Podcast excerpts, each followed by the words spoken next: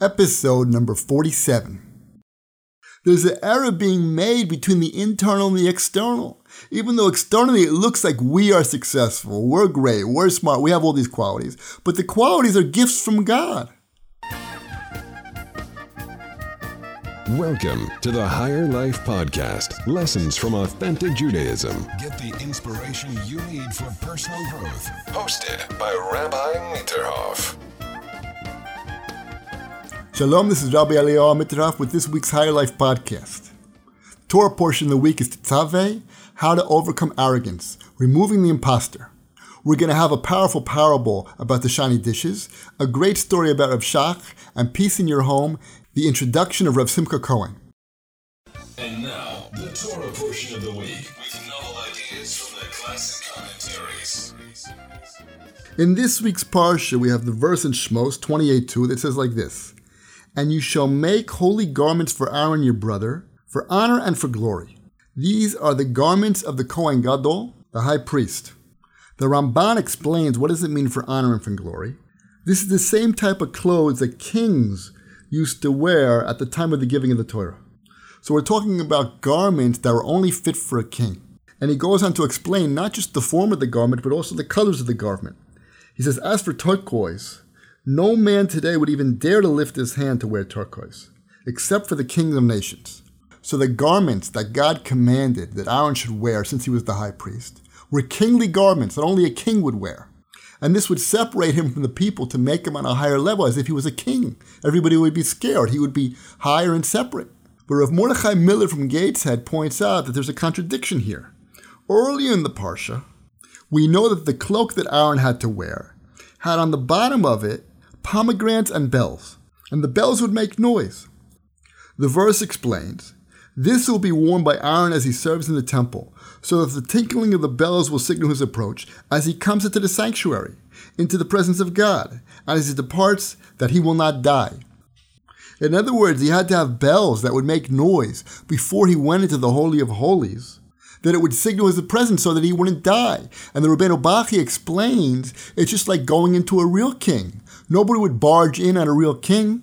So the bells were a sign of humility and derech eretz, the way of the world, that a person should be humble before he comes into the Holy of Holies.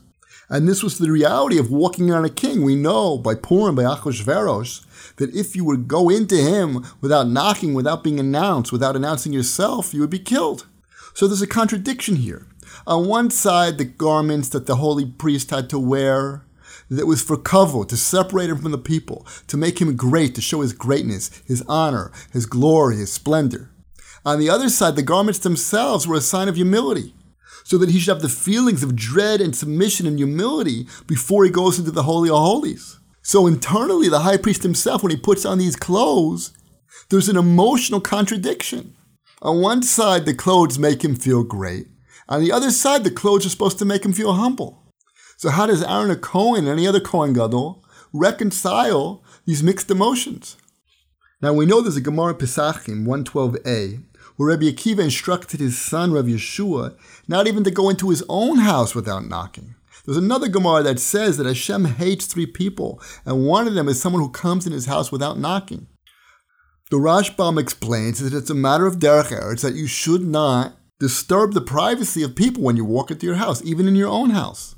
So even if a man has the fanciest house or the man has the fanciest garments like the Kohen Gadol, he still has to be in a position of humility when he walks in.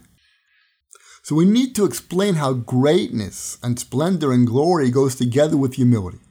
So there's a pasuk in Devarim 7 7 that says like this It is not because you are more numerous than the other nations that God desired you. He chooses you because you are the least of all the nations. That was the verse. And Rashi explains The least means that you do not exalt yourselves when you are granted the blessings of God. On the contrary, you belittle yourselves. Like Avram who said, I am dust and ashes. And Moses and Aaron who said, What are we? And not like Nebuchadnezzar, who said, I shall be like the Most High. Or Sennacherib, who said, Who can save Jerusalem from my hand? It is because Israel do not vaunt themselves in this way, and God desires them. So Rashi points out that there's a Jewish quality that the Jews do not attribute to themselves their powers and their qualities and their prosperity. They don't say it's their own skill or their own merits, but really they attribute everything to God and they know it's a gift from God. And that's what we saw by the high priest. Even though he's wearing royal garments, on the bottom there's little bells to make him modest and submissive. And we know that after the destruction of the temple, King Achashverosh wore these garments, but he wore them for arrogance. He wore them at the 180 day party that he made for the, for the nation. That's when he brought out Vashti naked and he wanted to show her off to everybody. And it says there in the Megillah, after he killed Vashti, a message should be sent out to all the nation that each man should be a master of his own home. So this is the exact opposite of what we just learned.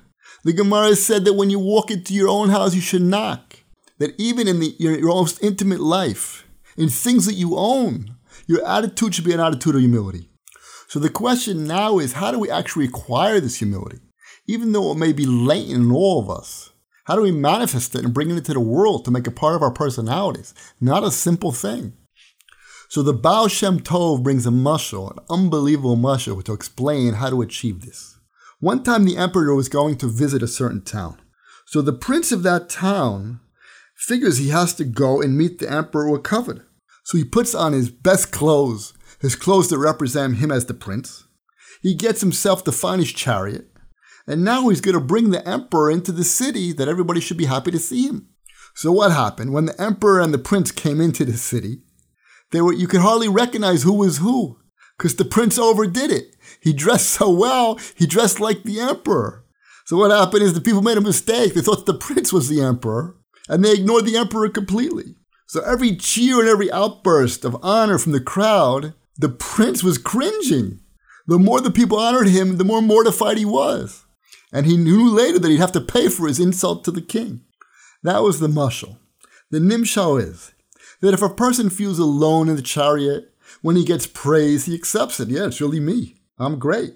But a person always feels he's together with the Kadosh Baruch Hu, that God is with him, you have the opposite reaction. Every time somebody praises him, say, don't praise me, praise God. There's an error being made between the internal and the external. Even though externally it looks like we are successful, we're great, we're smart, we have all these qualities, but the qualities are gifts from God. So the more somebody that would praise our qualities, we would cringe if we were humble, if we really believed and understood that our gifts come from God, that our success comes from God. It's not our success. It's not because we're so smart. So this is how you solve the contradiction. It's Adarabba. The more praise you get, the more humble you become. When Aaron a Cohen put on those priestly garments, he understood who he really was. He was standing before the King of Kings. The garments themselves humbled him. And it wasn't that he said, oh, the garments are not a big deal. No, the garments were beautiful. They were great. A person has beautiful qualities, great qualities. A person has unbelievable success. Not to belittle the thing itself, but to understand that where it came from, it came from the bracha that Hashem gave him. It came from the blessings that he received at birth, or even if he developed himself, it came from the koach, the strength that God gave him to succeed. And the success itself only came because God, because of a degree from heaven.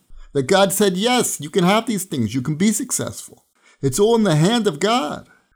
So this is a tremendous chiddush, a new idea in the understanding of what humility is. The more blessings you have, the more humble you'll become. So at the beginning of the parsha, you have another verse. It says like this, And you will command the children of Israel that they should take for you clear olive oil, crushed for illumination, to light a lamp continually it's the Ner Tamid. That's the Ner, the light that you see in every shul. You have a light in front of the Aron HaKodesh that always burns. It's on 24 7. So this was the light in the temple. So there's a famous kasha that the Midrash Rabbah asks Why does God need us to light a light? God's the light of the world. What does he need with our light? So the Midrash gives its own answer.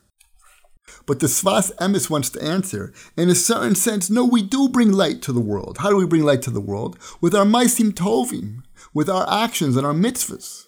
By doing mitzvahs, we bring God into the world. People see chesed, kindness, righteousness, hard work, mesiras nefesh, a willing to be able to give ourselves over to a Kadosh Baruch Hu. People see that and they appreciate it. It brings light into the world. But the Sfas Emes wants to explain all this does not come from our power. God commands us to perform mitzvahs, And he's the one that generates the light should go into the world from those mitzvahs. Even though it's true that Maisim Tovim, good deeds, make people more cheerful and bring a brighter world, that's only because Hashem said so. It has nothing to do with intrinsically with our actions. It's only the blessing of God. When we use our bodies to do mitzvahs, our limbs become vessels for the light of Torah. It's all Hashem. It's true we have the free will. When I move my little finger, the only thing that I'm actually doing is deciding to move my little finger. But the fact that my little finger moves, that's all Hashem. All a person is is his free will. He's the one who makes the decision. But all the totzaot that comes out of it, everything that comes out of that, it's only coming from the strength that HaKadosh Baruch Hu is giving the person. Rev Noam Elimelech also speaks on this concept. It's very interesting. You have a lot of the Meforshim bringing down the same concept in this week's Parsha. He has a question. How can it be that a righteous person has the ability to heal the sick, or liberate captives, or do miracles? That's one question. And his second question, it says in Koheles, there's nothing new under the sun. So how could it be that a person can bring something new, a new Chiddush Torah, a new novel idea, something revolutionary that he learned from the Torah that was never in the world before? Where does a person get that strength from? We know that all the great rabbis through all the generation wrote Chidushim, new novel ideas, things that were not revealed before. And that's the excitement that a person gets in learning Torah. He learns it over again and he sees another angle, another light, another beauty. So how can it be new if it's already written in the Torah? Rav Chaim Zimmun used to ask the Kasha. If what you're saying is Torah, so it was already said before. We already have the Torah. And if your Chiddush is not Torah, so it has nothing to do with the Torah. So what's a Chiddush? What's a new novel idea? So if Noam Elimelech wants to answer, he says that everything that comes into this world has a root above. It's like we shake the roots above so things could be drawn down here below. He brings a verse You have done many things, Hashem. Hashem, my God. You've affected many causes and actions. So he explains that the root of everything stays above. The mitzvahs are given over for us for here to perform. So when a tzaddik heals a person, he's using the strength that comes from above. And when a person has a chiddush, a new idea, he's just bringing what's above, he's bringing it down. But either way, the source is not coming from us. We're just shluchim, messengers. And that's why we should be humble. And just the opposite. The more that people praise us, the bigger our chedushim, the better our clothes, the nicer car we have the more we have, we should be more humble. I want to end off with the Mesilas Yesharim. He says like this Any virtue that he acquires is nothing less than a divine act of benevolence, that it has been done in his favor, even though he is by very nature physical makeup lowly and shameful. Therefore, we must thank one who graced him in this matter and humble himself before him all the more so. He brings a mushal. It's like a pauper, a poor person who received a gift. The more he is treated with kindness, the greater will be his shame. And the same applies to any individual, for his eyes are open and permit him to see that the attainment of his virtues is from Hashem himself.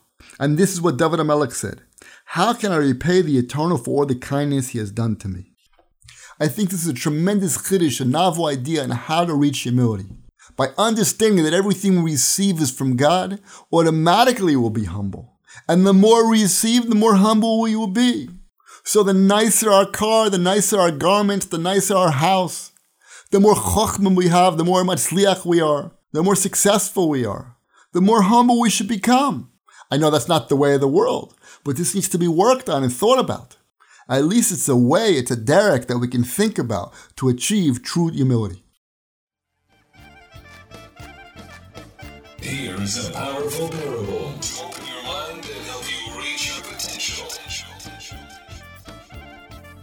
The Maggid MiDubna also brings this verse to keep the lamp burning continuously.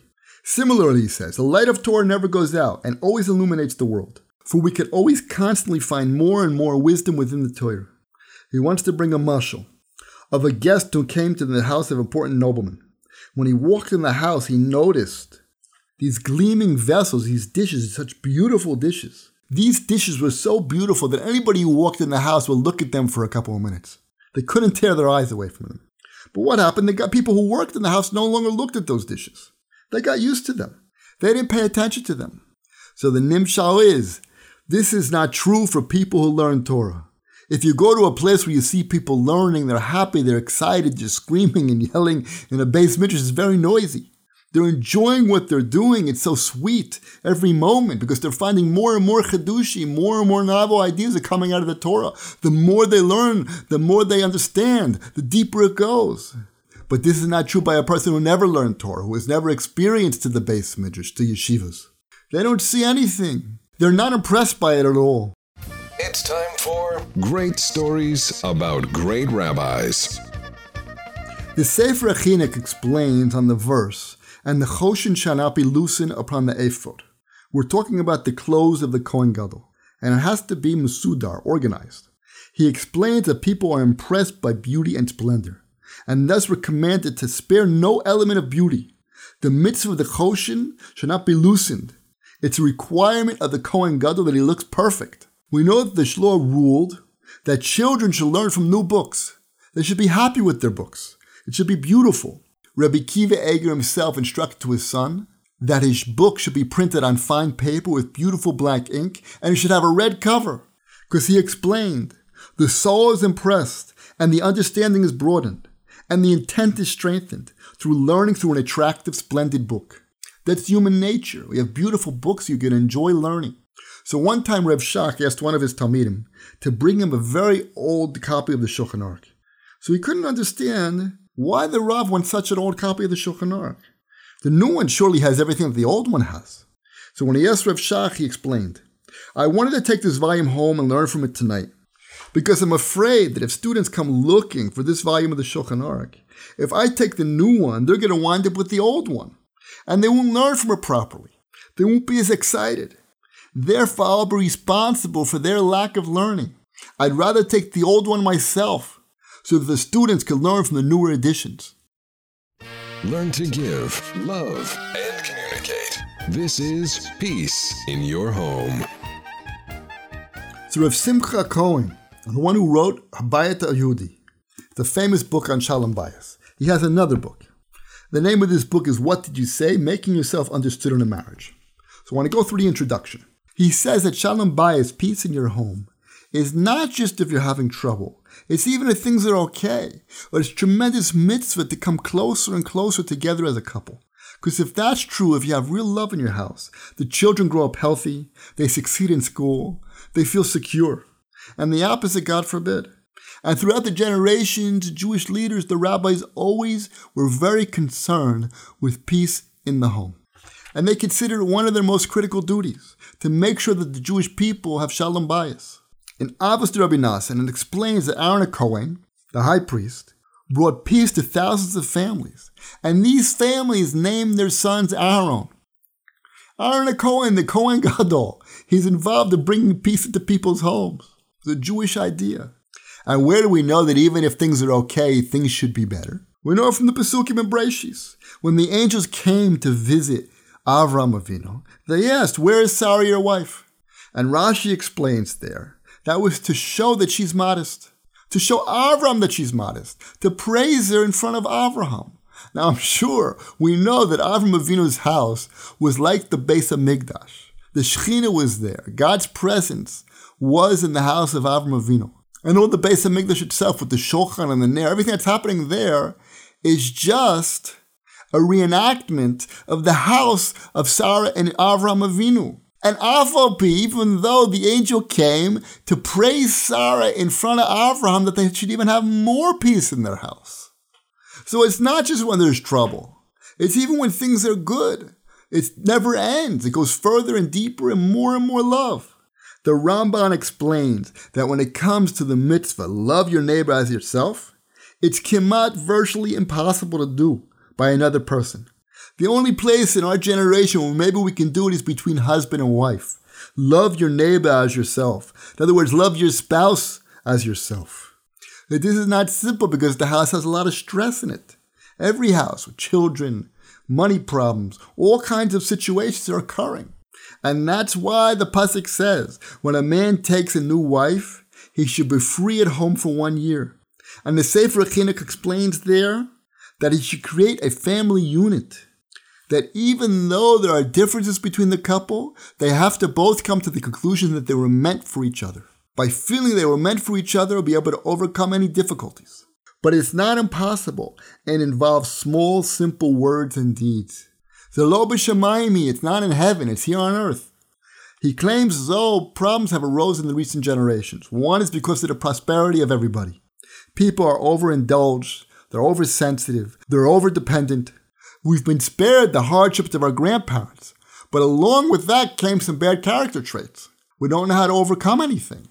We don't know how to withstand any kind of discomfort. So that's one of the reasons why there's not peace in the home.